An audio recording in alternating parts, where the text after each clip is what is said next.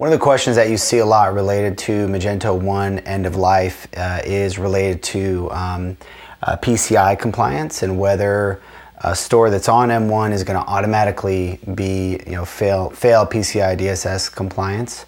And uh, I'm not a PCI expert or anything like that, but uh, so let me put that up front. But one of the things that in general you see pretty much anybody say when it comes to PCI compliance is it depends and it seems that most things are you know relatively foggy.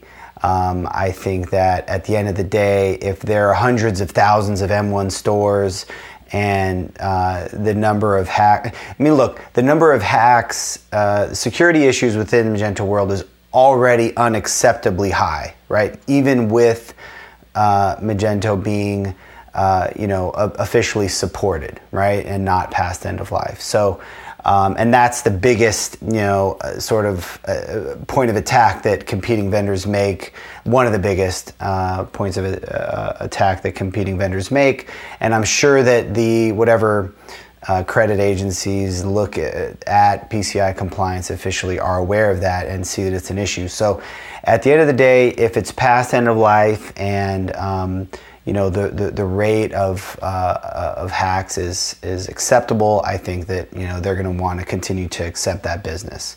Um, also, you know there is some precedent for uh, end of life software to be um, okay within an, within an organization uh, from a PCI perspective. One of the simplest ways to approach it is for that software to simply be out of scope for PCI compliance.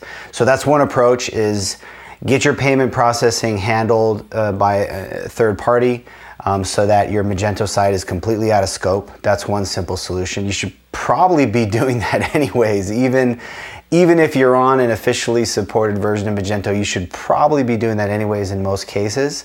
Um, so that's one approach, and, and I'm pretty sure there's still you know ways that out of uh, ways that even in scope software that's past end of life can be supported. I mean, if there's another party that comes up to provide some official support for Magento One, such as Nexcess, I, I did a video about that. Uh, that may end up happening, then you know maybe that's another uh, option. Um, so I think that you know if you want to be uh, uh, on the conservative side, then yeah, you probably uh, would want to be on, uh, you know not on a piece of software that's past end of life. Um, at the same time, if you really want to be on the conservative side, again, you're probably your Magento is completely out of scope to begin with, so it's kind of a, a moot point. Um, but I think that the argument that uh, hey, if you're on M1, you're out of, you're completely out of PCI compliance. I, I don't think that's necessarily true. I think that it's it's a more nuanced situation and it's going to have to depend. And i think we'll see what happens. And when, as we hit end of life there'll probably be some precedents that are made um, with uh, you know this situation and we'll have to see how it how it plays out. So um, anyway that's what i think. Would love to hear any questions or comments on it